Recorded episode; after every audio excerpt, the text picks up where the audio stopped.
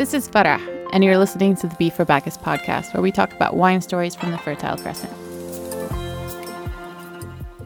Welcome back to the show, everybody. I'm so sorry that I have been MIA for so long. I did not plan to be missing that long, but a lot has happened in my personal life. Um, but I'm back, but I'm going to be gone again for a bit. So let me explain. The podcast has been quiet because at the very end of March, I left Beirut and I moved to Southern California. I've been here for a few months and it's still unclear what I'll be doing next from over here. What I do know is that I'm going to keep this platform going, but I'll be taking the next two months to work on season three. Now, season two wasn't supposed to end the way that it did. I had a lot more in store to edit and put together, but I uprooted my life and it's taken a bit longer to kind of find my groove again. Um, now, I know back in 2020, the plan had been to stop in July, work on some episodes in bulk, and then come back in October. That was completely thrown out of the window when the August 4th explosion happened and Beirut was completely devastated. And I could not think about the podcast. I could not care about the podcast. Everything was about trying to get the word out about what was happening on the ground. Now, I want to try again this year to do that same plan where I'll take a couple of months, try and work on a couple of episodes at a time so that I can consistently release episodes for you guys instead of trying to play catch up. Now that I'm here in a new environment, I'm hoping I'll be able to buckle down and get back in the mindset to do this right. Like last year's plan, season three will be back in October on the podcast launch anniversary.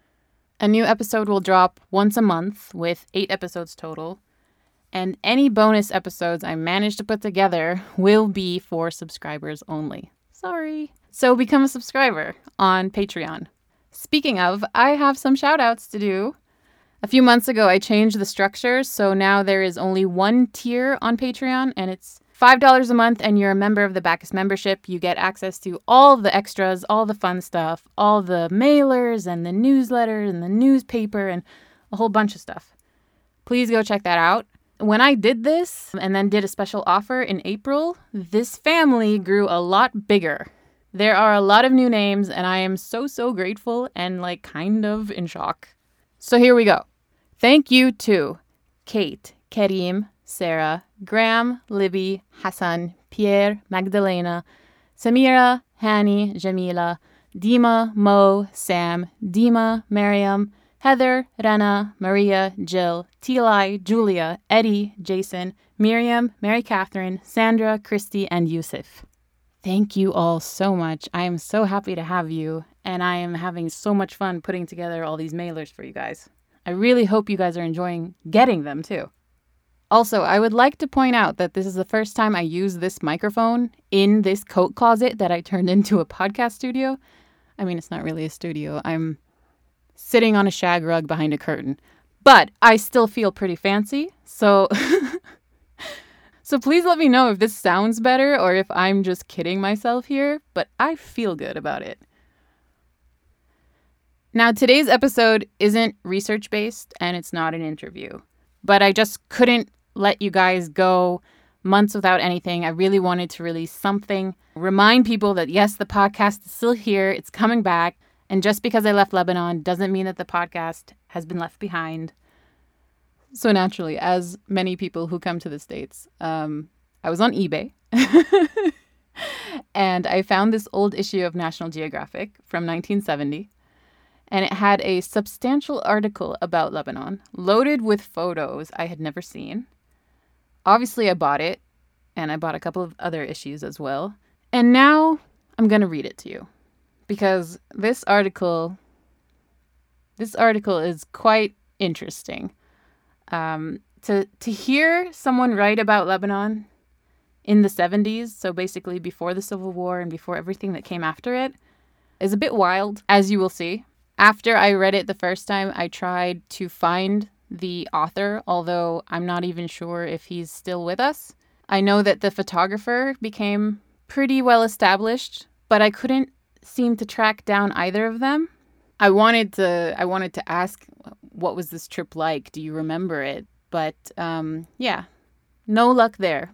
Now, before I read this, I want to make it clear that I'm not going to correct anything. I'm not going to add any explainers or jump in and give reactions or thoughts on anything. I'm just going to read the article as is. And then if you have thoughts on it, please email me, DM me. We can talk about it. Maybe we'll start an email thread and we can all discuss it. That would be really fun. But I don't want to influence how you hear this article yet. It would be a really interesting conversation for all of us to have together, though. Okay. Lebanon Little Bible Land in the Crossfire of History by William S. Ellis. There is much tension in the city, Mustafa Khalil told me. Look around you. People are whispering. They usually shout.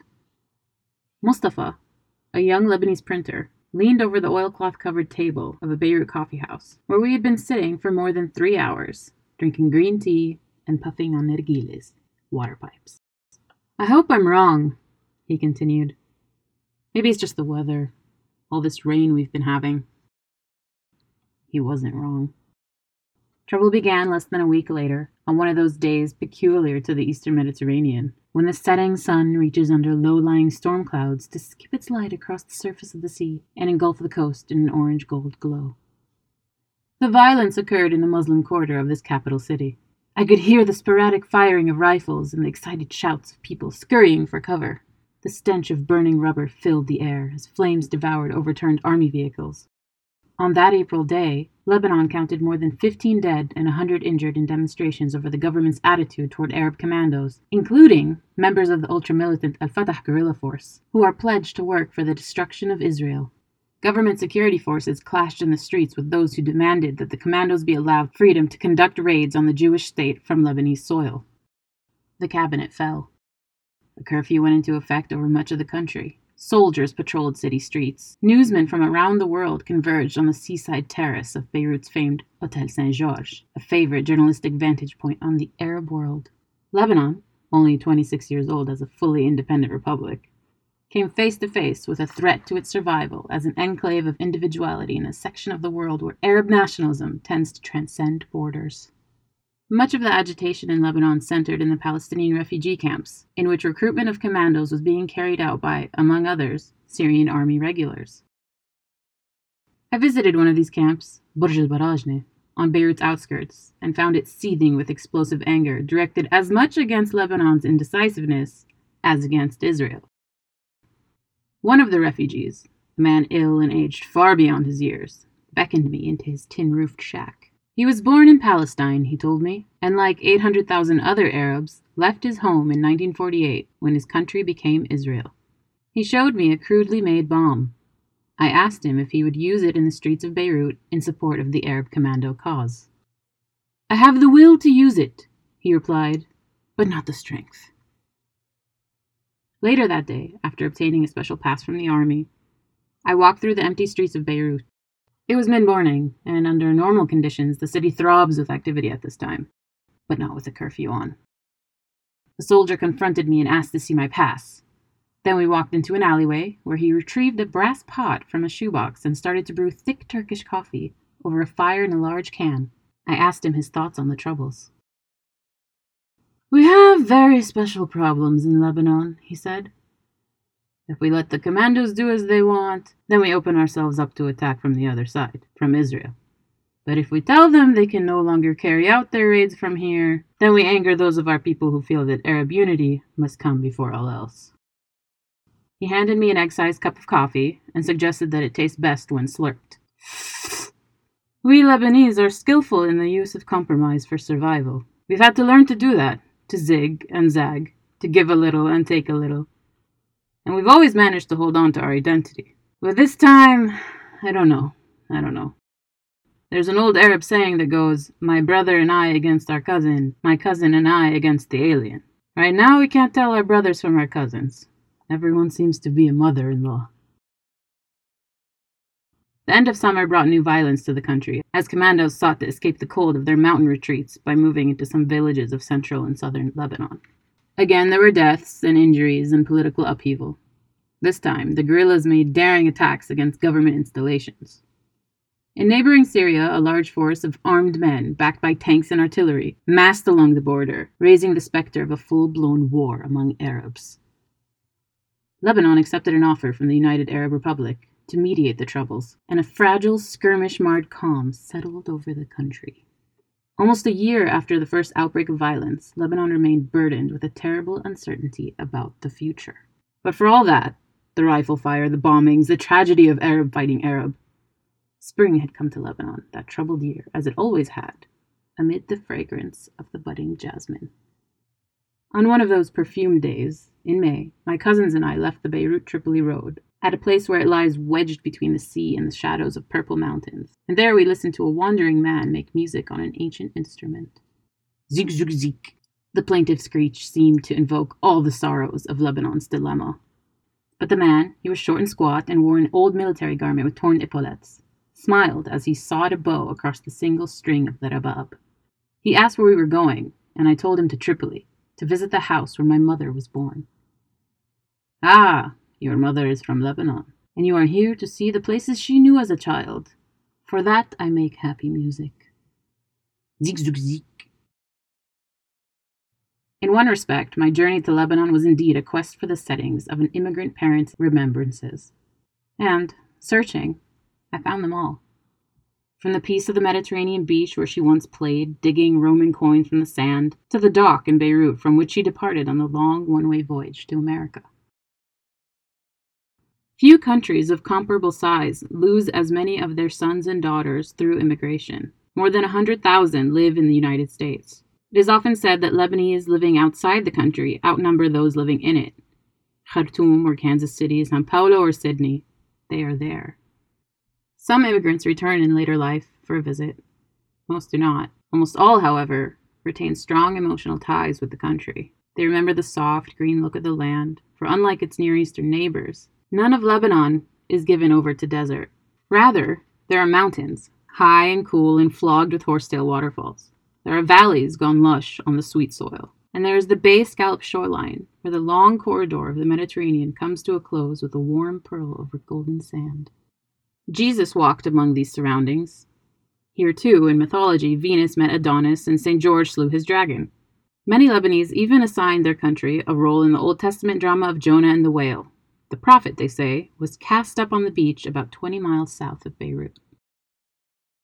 Despite all its pastoral qualities the villages, the stream veined scenery, the shepherd, and the failed tranquility Lebanon is best known for the cauldron of tireless vitality that is its capital city. Cosmopolitan and chic, sophisticated and sinister, restless and resourceful, Beirut is all of these and more. A city where the life not only of Lebanon, but of much of the Near East, boils and bubbles. About a fourth of Lebanon's 2,700,000 residents cluster in Beirut, and it seemed that all of them were up and out before dawn on my first morning in the city. Knots of traffic filled the intersections, and the ceaseless blast of horns cleaved the air like karate chops to the ear.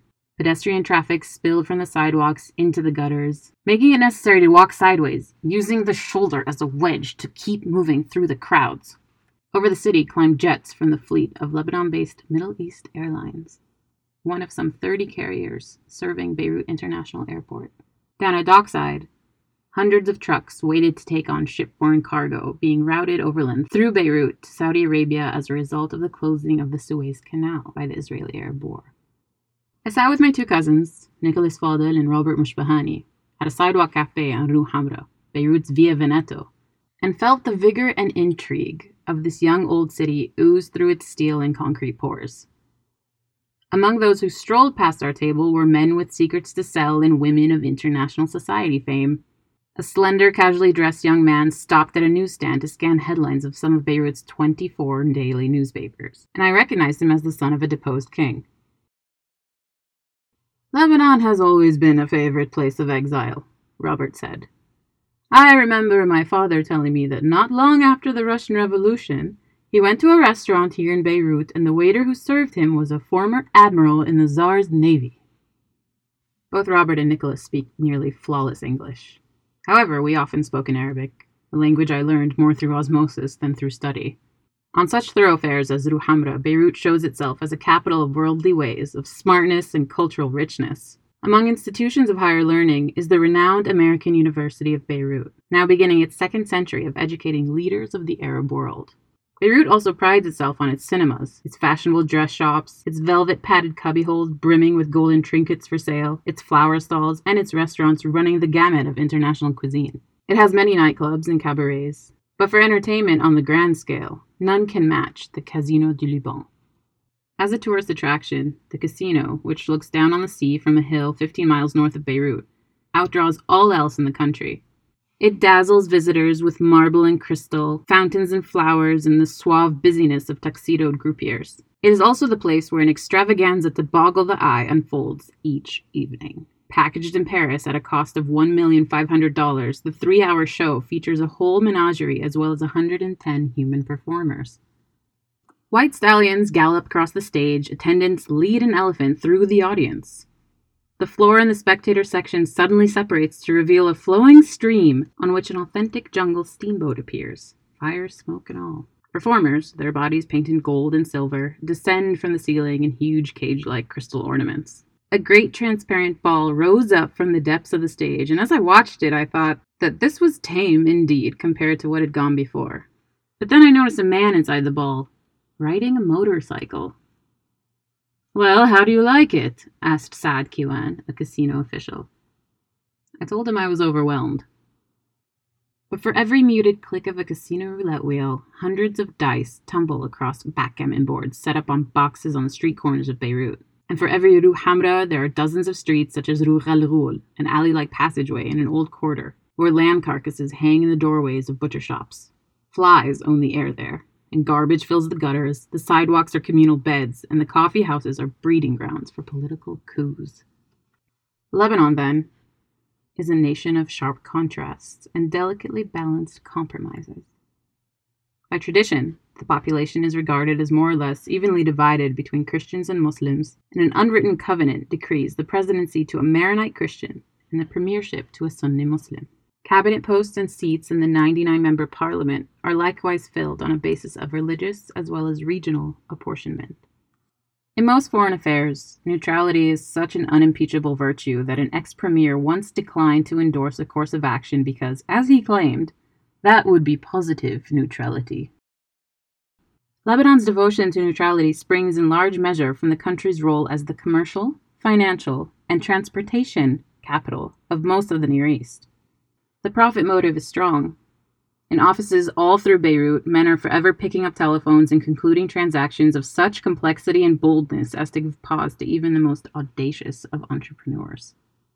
Consider, for example, the Lebanese trader who sold some French made pianos to a Brazilian merchant, accepting a shipment of peanuts from Senegal as payment. He then sold the peanuts to a German firm with a stipulation that he be paid in US dollars. Such are the wheelings and dealings which long ago gave rise to a proverb about the Lebanese businessman. He can make a wine cellar out of one grape. This instinct for business is something we develop at an early age, one of my cousins told me. A foreign lady once visited a kindergarten here and asked one of the youngsters, a boy, how much is two and two? To which he replied, Are you buying or selling? Unlike many Arab states, Lebanon has no oil. Although it does play a vital role in this trade because two oil pipelines, one from Saudi Arabia and the other from Iraq, terminate on its coast. With meager natural resources and almost no heavy industry, the country sustains its prosperity on what economists call invisible income. On paper, there is scant economic justification for Lebanon's existence. Imports outrank exports in value by as much as 5 to 1. It's a miracle, declared Paul Van Zeeland, an economist who was invited by the Lebanese government to study the country's fiscal structure more than a decade ago. I can't understand it, but my advice to you, since things are going so well, is don't ask too many questions or try to do anything about the situation. Let it go on. And so it has continued. Lebanon, with more than 70 banks acting as clearinghouse for a great flow of surplus capital from nearby oil rich states, Lebanon, where Kuwaiti and other Arab millionaires have invested more than $85 million in new apartment buildings, no matter that many of the units, with rentals ranging up to $1,000 a month, remain vacant. Lebanon, the not forgotten homeland to which immigrants send back about $120 million each year, mostly as gifts to relatives.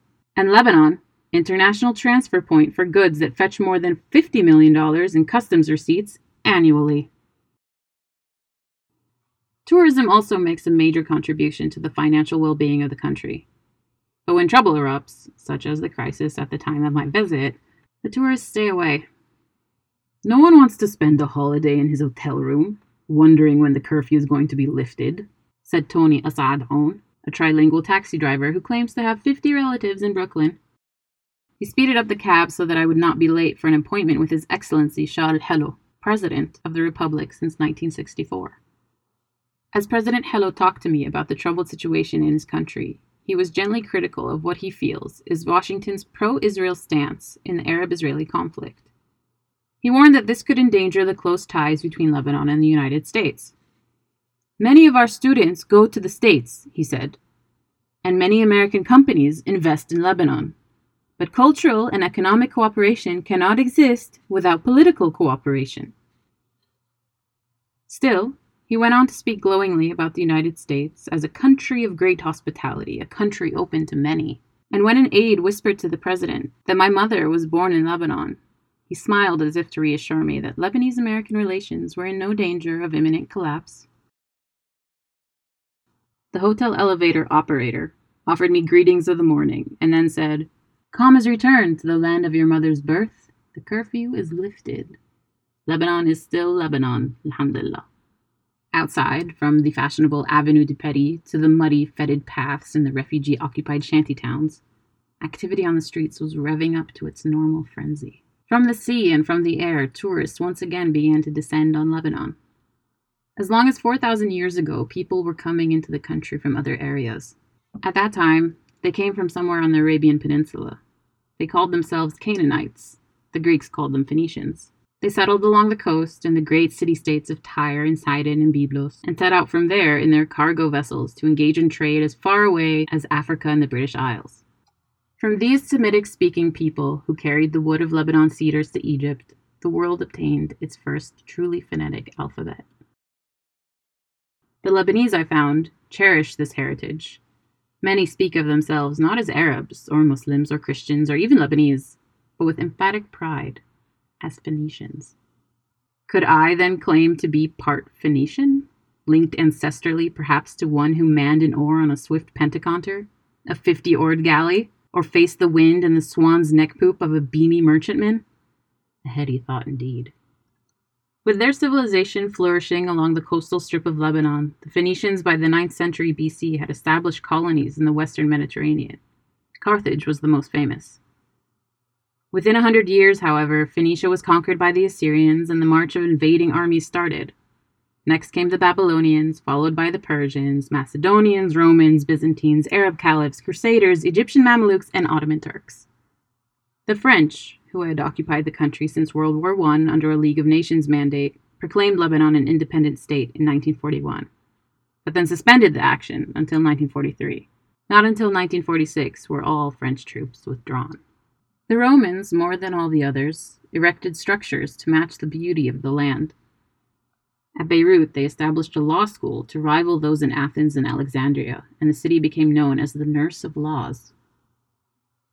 But their finest monuments were raised at Baalbek, about 40 miles northeast of Beirut. There, at that heathen stronghold named for the Canaanite deity Baal, the Romans built temples honoring Jupiter, Venus, and Bacchus. What remains of this Acropolis today represents as handsome a collection of Roman architecture as may be found anywhere. On a summer day in 1922, a group of Europeans who were excavating at Baalbek took time from their work to recite poetry while gathered amid the ruins. Their words rang in the setting with acoustical clarity, so they decided to give a performance there. Thus was born the famous Baalbek Festival. Now, each summer in July and August, top companies from throughout the world, such as the Comédie Française and Britain's Royal Ballet, participate in a cultural ritual at the same place where others, in ancient times, took part in the rituals of cults. Their splendor rouged in soft theatrical lights, the ruins provide a striking setting for the arts. Lebanon is swollen with the leavings of past civilizations. Entire cities lie buried, and under them, other, older cities. Little wonder, then, that Emir Maurice Shihab, director of the nation's Department of Antiquities, is a man submerged in work. I talked with Emir Shihab as we walked through the ruins of Tyre, ancient city of the southern coast. As an island fortress, which the Phoenicians called Queen of the Waters, Tyre survived a 13 year siege by King Nebuchadnezzar. Alexander the Great was able to capture it only after building a connecting causeway from the mainland. We have a problem here in Tyre, Emir Shihab told me. The Roman ruins we have excavated are too important to destroy in order to get to the even more important Phoenician ruins under them. We stepped onto a 4th century AD road of marble paving and could see, here and there, fragments of a mosaic road from an earlier period. Mr. Shihab pointed out numerous Roman thermal baths and cisterns. Stone balls made for the catapults of Alexander lay neatly stacked in pyramids. The necropolis uncovered at Tyre held more than 300 sarcophagi, many of them made of marble and ornamented with elaborate bas reliefs. Even now, they are scattered over a large area of the ruins. And on the ground all around them is an incredible litter of skulls and bones. The sun bleached and grim remains of Phoenicians and Romans and Crusaders and others who knew Tyre as one of the great cities of the ancient world. In June 1967, Emir Shihab began excavating what he thought was another ancient road, he soon discovered, however, that he had come upon a Roman hippodrome dating from the 2nd century AD, a massive arena capable of holding 20,000 spectators. It was one of the largest in the Roman Empire, he told me, as we traveled in a car over the chariot track of the hippodrome. An ancient text refers to it as the Circus of Tyre. Digging at Tyre continues while 14 miles north at As-Sarafand, work is underway to uncover the ruins of the Phoenician and biblical city of Zarephath. Supported in part by a grant from the National Geographic Society, the excavation is directed by Dr. James B. Pritchard, Associate Director of the University Museum, University of Pennsylvania. The project will probably take six years. Zarephath was known to the Egyptians as long ago as the 13th century BC, and in biblical times, the prophet Elijah was sent there during a great famine. The long range dig began last summer with penetration to the massive stone quay of the city's harbor as it stood in Roman times. Antonio Asa al-Attar is no archaeologist, but he too works with the land as a farmer. I met him in Bsharri, a picturesque town in the north, where Khalil Gibran, the famous symbolist painter, mystical poet, and author of The Prophet, was born and lies buried. I was in Bsharri on a Saturday morning, market day, where a festival of noise filled the narrow streets.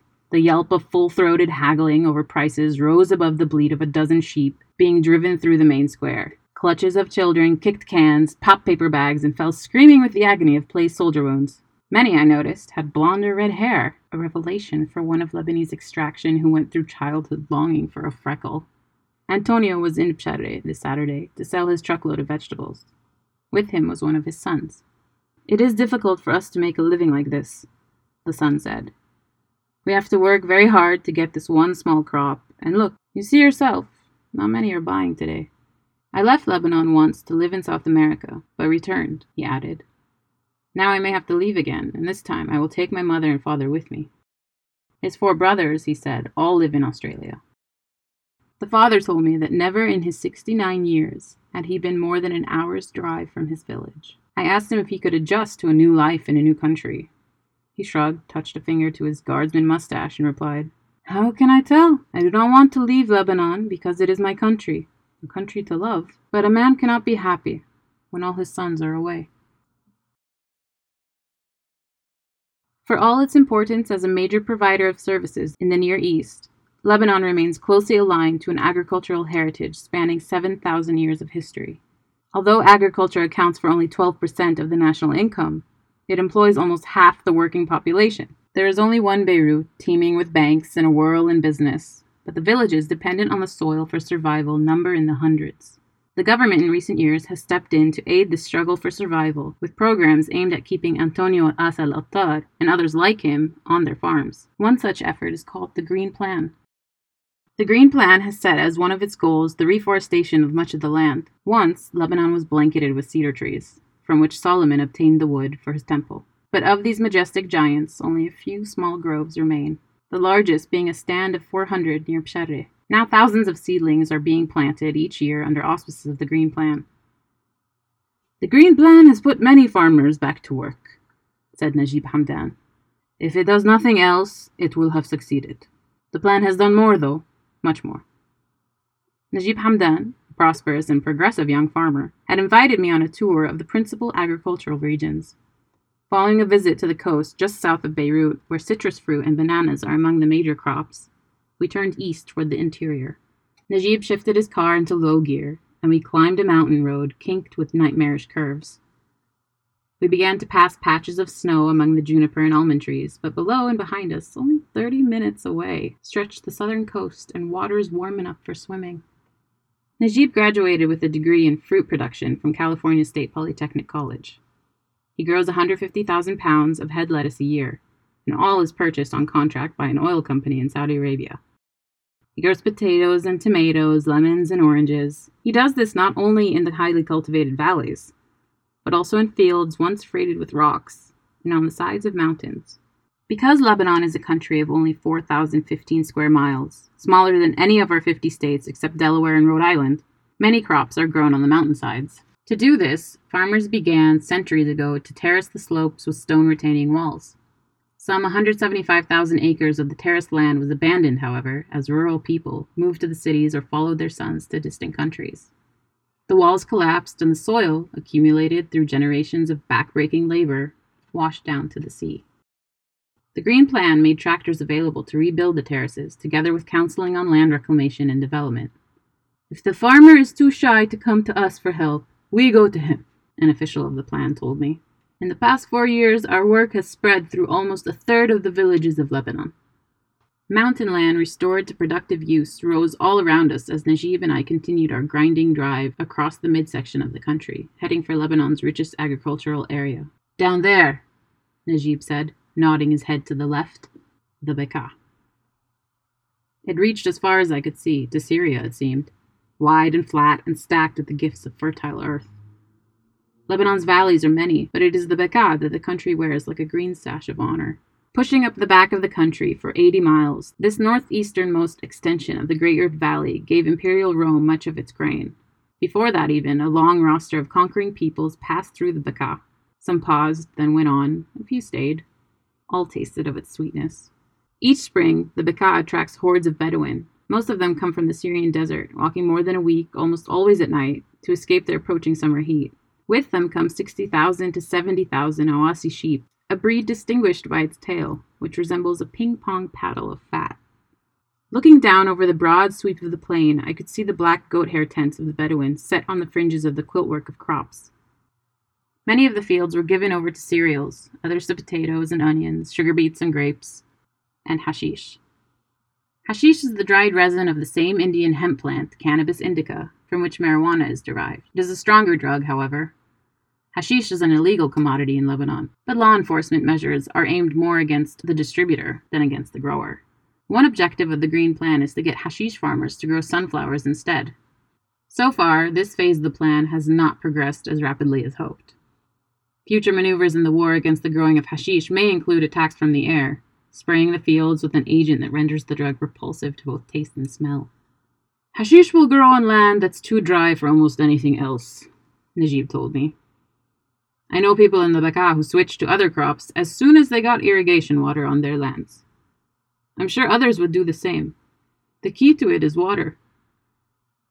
To help meet this need for water, work began in 1957 on a project of unprecedented scope for a country the size of Lebanon development of the nation's longest river, the Litani. Rising in the northern part of the Bekaa, the Litani flows south and west for nearly 70 miles before prying through the coastal mountain range and giving itself to the Mediterranean. At no place does the river leave the boundaries of the country.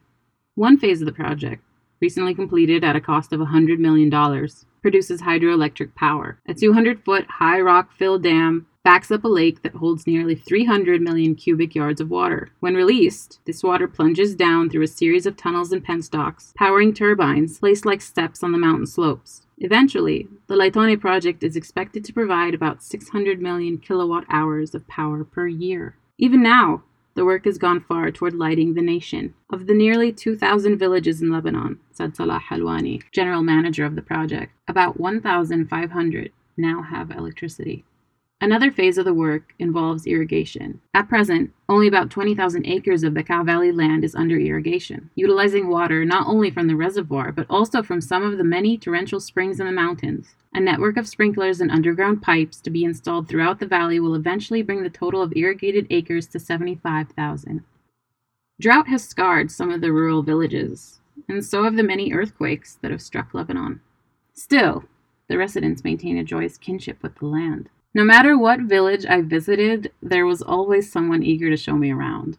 At a place called Al Fakia, Ahmed Saleh even closed his barber shop to act as my guide. Al Fakia nestles at the bottom of a gorge, and the old houses sit on steep slopes. Both Muslims and Christians live there, and their places of worship, church and mosque, face each other across the village's single street. Almost all the women of the village are rug weavers. The men do not do this work, Ahmed said. Only the women. My grandmother is 115 years old, and she worked on the looms until two years ago. Just as Al Fakia is known for its rugs, so are other villages singled out for a specialty. Al Batroun for lemonade, Al Mina for fried fish, Zgharta for family feuds, Jazin for cutlery, and Rashin for the Basbous brothers. Michel, Alfred, and Joseph Basbous are Lebanon's foremost sculptors. They work outdoors mostly, on top of a mountain overlooking Jounieh Bay, an incredible blue and placid pocket of the Mediterranean. Their works, in stone, metal, and wood, are set out in fields.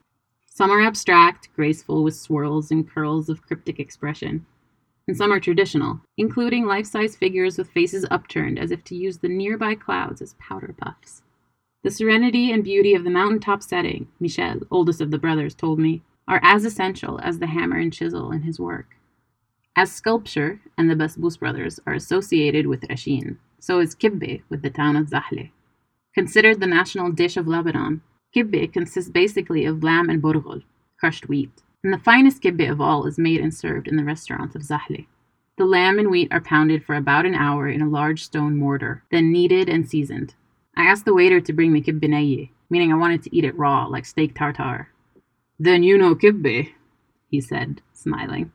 I know, and have known ever since that day long ago when, packed off to a Boy Scout outing with a mother made meal, I munched on kibbeh beside a campfire while a fellow trooper unglued a mouthful of peanut butter sandwich to ask, Say, what you eatin'? Some kind of scrapple or something? Seldom was I invited to a dinner in Lebanon when kibbeh wasn't served. At the village of El Mukhtara, I ate the national dish at a long table in a large drafty room of a very old castle. El Mukhtara is the seat of power of Lebanon's Druze community, a fierce mountain people who practice a unique religion. My host at the castle was Kamal Jumblat, political leader of the approximately 140,000 Druzes in the country. Parts of the Jumblat castle date from the 18th century when much of Lebanon was ruled by the Druzes. Down through the years, decay has outpaced remodeling and additions, and as I sat in a reception hall of the great house, flakes of plaster fell from the ceiling. The Druze religion combines elements of Christianity and Islam, but for the most part it is shrouded in secrecy and mysticism. Our religion is unknown to many, Kamal Jumblat told me, even partially unknown among us. To understand it, one must relate it to the whole sweep of history. A spare, angular man with brooding eyes. Mr. Jumblat finds inner strength in the teachings of Mohandas Gandhi. His political views gain little favor among the Christian population, but few deny that he commands widespread support from the Druzes, the most colorful of Lebanon's mountain people. I ate kibbeh too while dining with Fayrouz, Lebanon's leading singer. Earlier, I had heard her singing at an outdoor religious service in the village of Antelias. Though the program was not to begin until six in the evening, people began to arrive shortly after noon. One woman told me that she had come from Cyprus just to hear Fayrouz. Others came from throughout Lebanon, and by the time the program started, more than 10,000 persons were jammed into the village square. Fayrouz draws such crowds wherever she performs. Her voice is possessed of a crystalline purity, and somehow she has managed to exorcise the shrillness from Arabic music. But most of all, I ate kibbeh at the homes of my relatives. Ate it and ate it until one day, when I could eat it no more, I heard one cousin whisper to another, I think he broke his stomach. Three of my cousins accompanied me on the journey from Beirut up the coast to Tripoli and the search for the house where my mother was born. Children by the road waved for motorists to stop and buy daisies and other wildflowers fashioned into necklaces. Tripoli, Lebanon's second city, is often referred to as the capital of the North. It stands as a showcase of Arab architecture spanning many centuries. But the dominant structure of this ancient city, founded about 800 BC, is the magnificent Crusader castle of Saint Gilles, erected in the 12th century. Guided by the recollections of a cousin who thought he knew the location of my mother's birthplace, we walked through an old castle like section of the city. Then, from an alleyway where two girls were playing hopscotch on a 1,500 year old piece of Roman mosaic flooring, we stepped into a courtyard taken over by weeds. The house stood before us, tall with towers and balconies, but drab and musty with age. Worn stairs of purple veined marble and an oriel window of stained glass told of past elegance. A woman wearing a long black dress and a man's double breasted suit coat appeared in the doorway and invited us in. She was born in the house, she told me, and she lived there all of her eighty odd years. She too was a cousin. From the top of the house, I looked over the ancient city, across a great sweep of orange groves reaching to the sea. The sun was high and warm, and from where I stood, Lebanon seemed at peace.